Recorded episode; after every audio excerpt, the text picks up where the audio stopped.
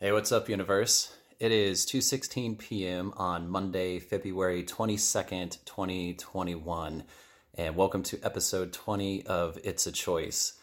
First thing, I want to apologize for last week's episode. Definitely one of my more weakest, um, more weak episodes. Uh, that's a judgment and an interpretation and a story, but it certainly didn't feel like one of my one of my better podcast episodes. This week, however, I feel is going to be a much stronger uh, episode. I actually conjured up this idea of what I want to talk about um, last week, shortly after I made uh, last week's pod, um, podcast episode. This week, I'm going to be talking about interpretations and the interpretations that we choose.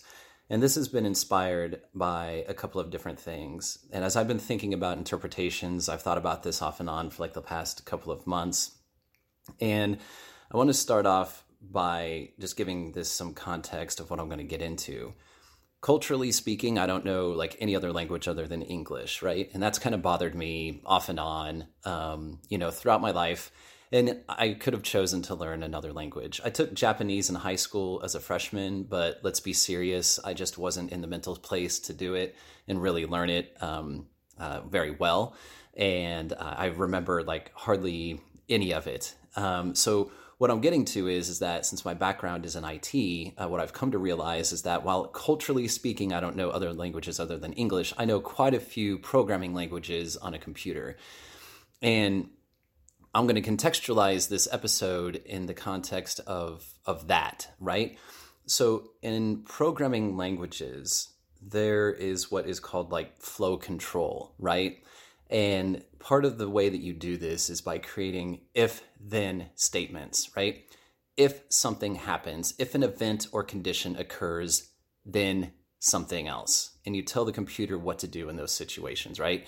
And you just create a bunch of these conditions uh, to handle these different scenarios that come up. Okay, so what I started to th- realize is that that's what interpretations are. Interpretations are a set of if then conditions in our brain.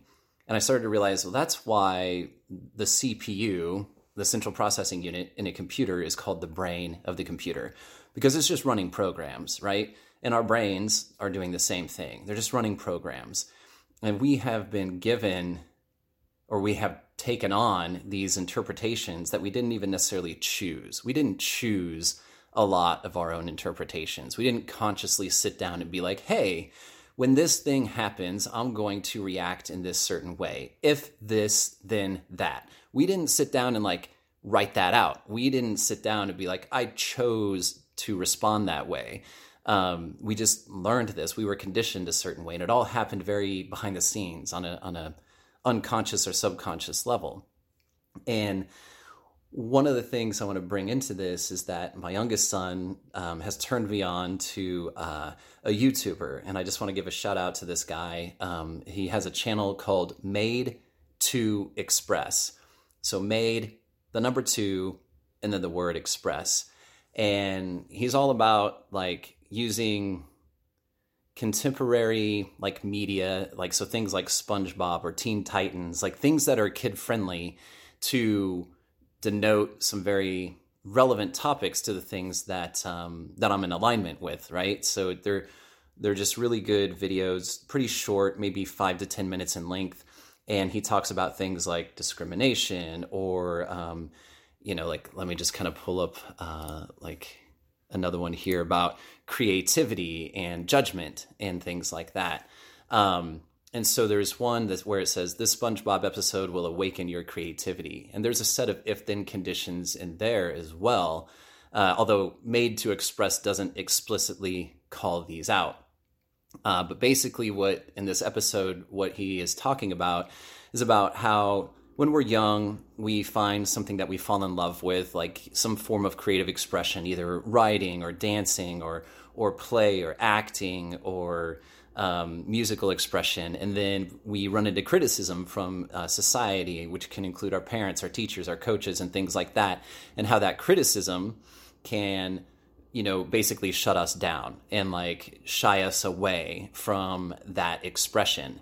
And to me, when I was watching this episode, I'm like, that's a great example of an if then statement, right? So, like, if if as a child, right, we interpret something like if we run into something, so say you're a child or a person, whatever, doesn't really matter the age, the the if then statement would look like this. If I'm choosing to express myself and I run into criticism, then whatever, right? Then I shut down. Then I stop. Then I question myself. Then I criticize myself. Then I think I'm not good enough, right? So there's this whole set of if then conditions, right? And it just keeps going down the list, right? So, like, one if then statement would just cascade into a whole series of other if then statements. And I'm going to bring something else in to like really exemplify this, but I just wanted to give a shout out to my youngest son and also to Made to Express for giving that out.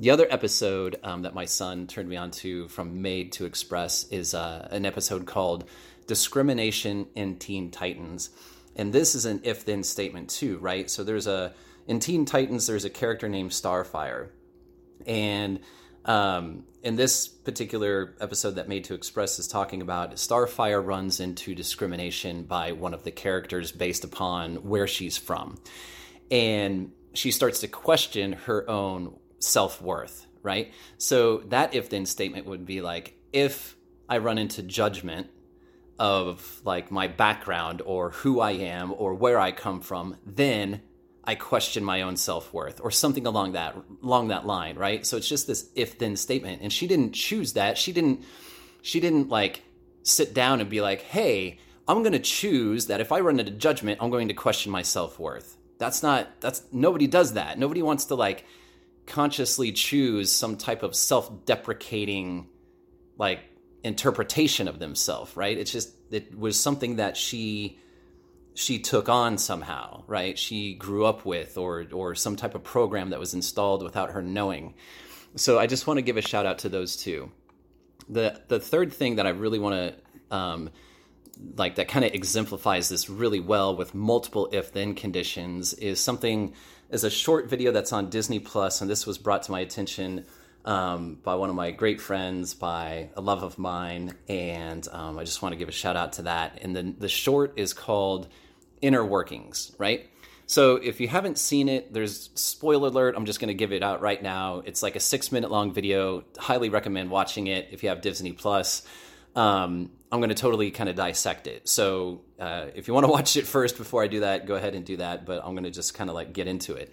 So here's the here's the premise of this short video. There's a guy named Paul, and this video shows the tug of war between Paul's brain and his heart, and what Paul wants to do, what the heart wants to do, versus what the brain thinks Paul should do.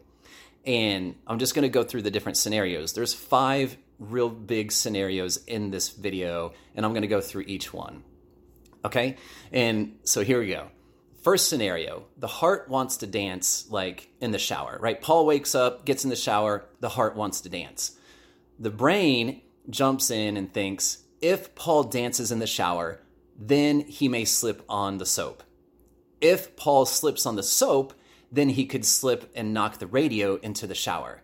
If the radio is knocked into the shower, then Paul could get electrocuted and die. See, see those cascading if thens? Interpretation dancing in the shower is deadly. That's one scenario. Second scenario comes up. Paul is walking to work, right? And he sees a couple people eating pancakes and his stomach is hungry and it's like, oh, I want to eat these pancakes. The brain thinks, if Paul eats pancakes, then Paul will become obese and die.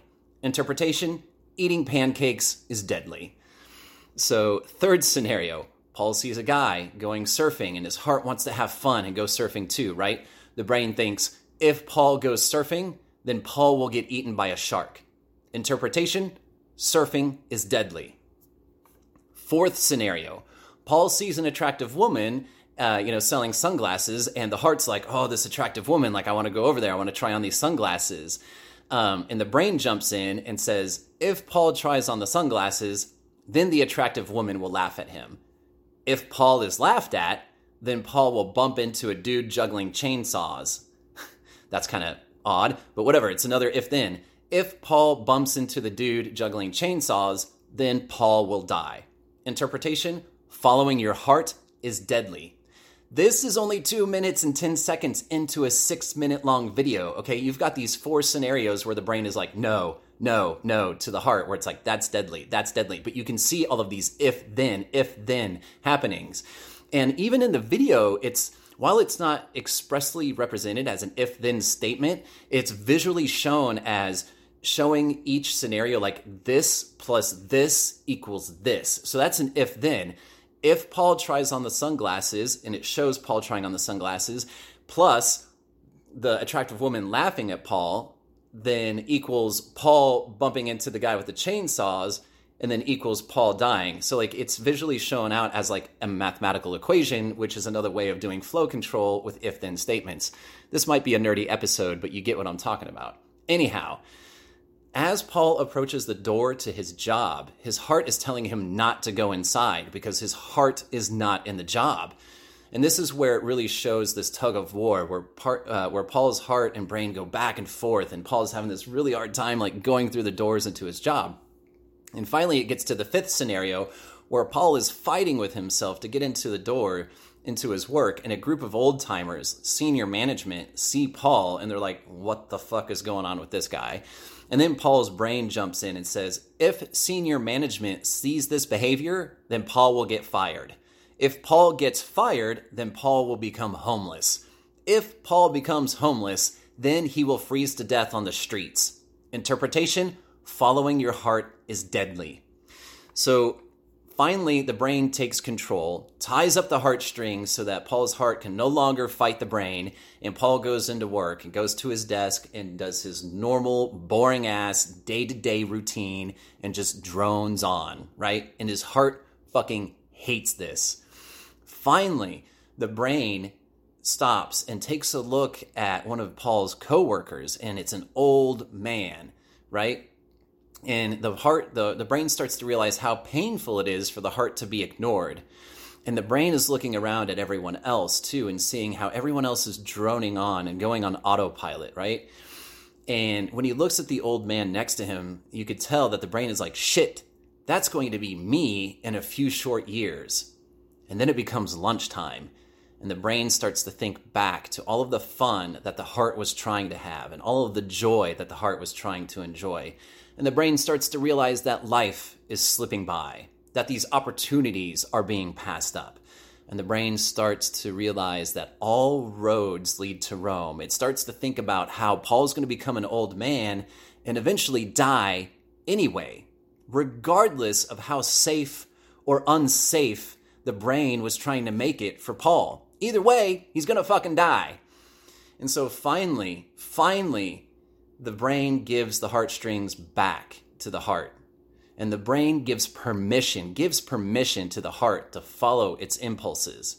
So, what does Paul do? It's fucking lunchtime. Paul fucking leaves work. He goes out. He has eggs, bacon, and pancakes. Loves it. Then he goes and tries on the sunglasses with the attractive woman, and she doesn't laugh at him. Paul runs out into the ocean with his work clothes on and has a blast, and he even urinates in the ocean because, hey, why not? You know? Paul then goes back to work, right? He goes back to work. It's not like he's ditching his responsibilities, he's just allowing himself to, like, have fun, to live his inspired, authentic life. Paul goes back to work and he's a changed man. And his energy is infectious to everyone around him. Everyone around him stops droning and starts looking and starts like dancing and like getting into this whole change. The whole mood, the whole energy of the space around him changes because Paul changed. Even the senior management gets into the groove. So it's just all about our interpretations and these if then statements that we have in our brains that we didn't fucking choose, but that we can choose. That we can absolutely sit down and be like, how the fuck am I going to interpret this situation?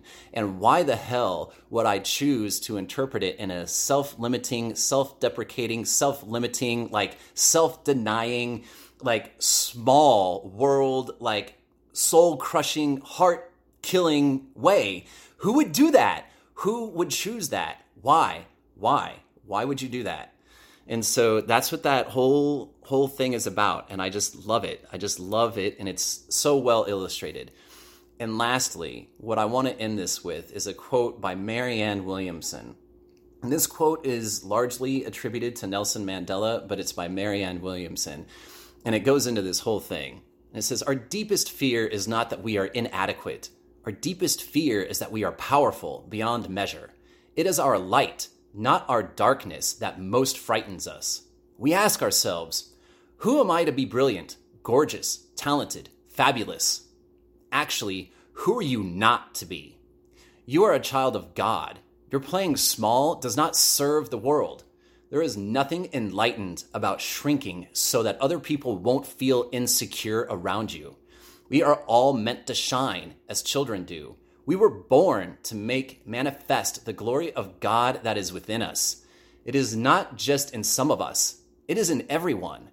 And as we let our own light shine, we unconsciously give other people permission to do the same. As we are liberated from our own fear, our presence automatically liberates others. And that's exactly what Paul did in this video. As he came back to work, a changed man, a man who gave himself permission to follow his heart, to be his true, authentic self, to be inspired and to live that inspired life, everyone around him changed. Everyone, his whole life and environment changed. So that's this episode. So go live an inspired life so you can inspire others to live an authentic and inspired life. Because in the end, living an inspired life is a choice. All right, I love you guys. I'll see you next time.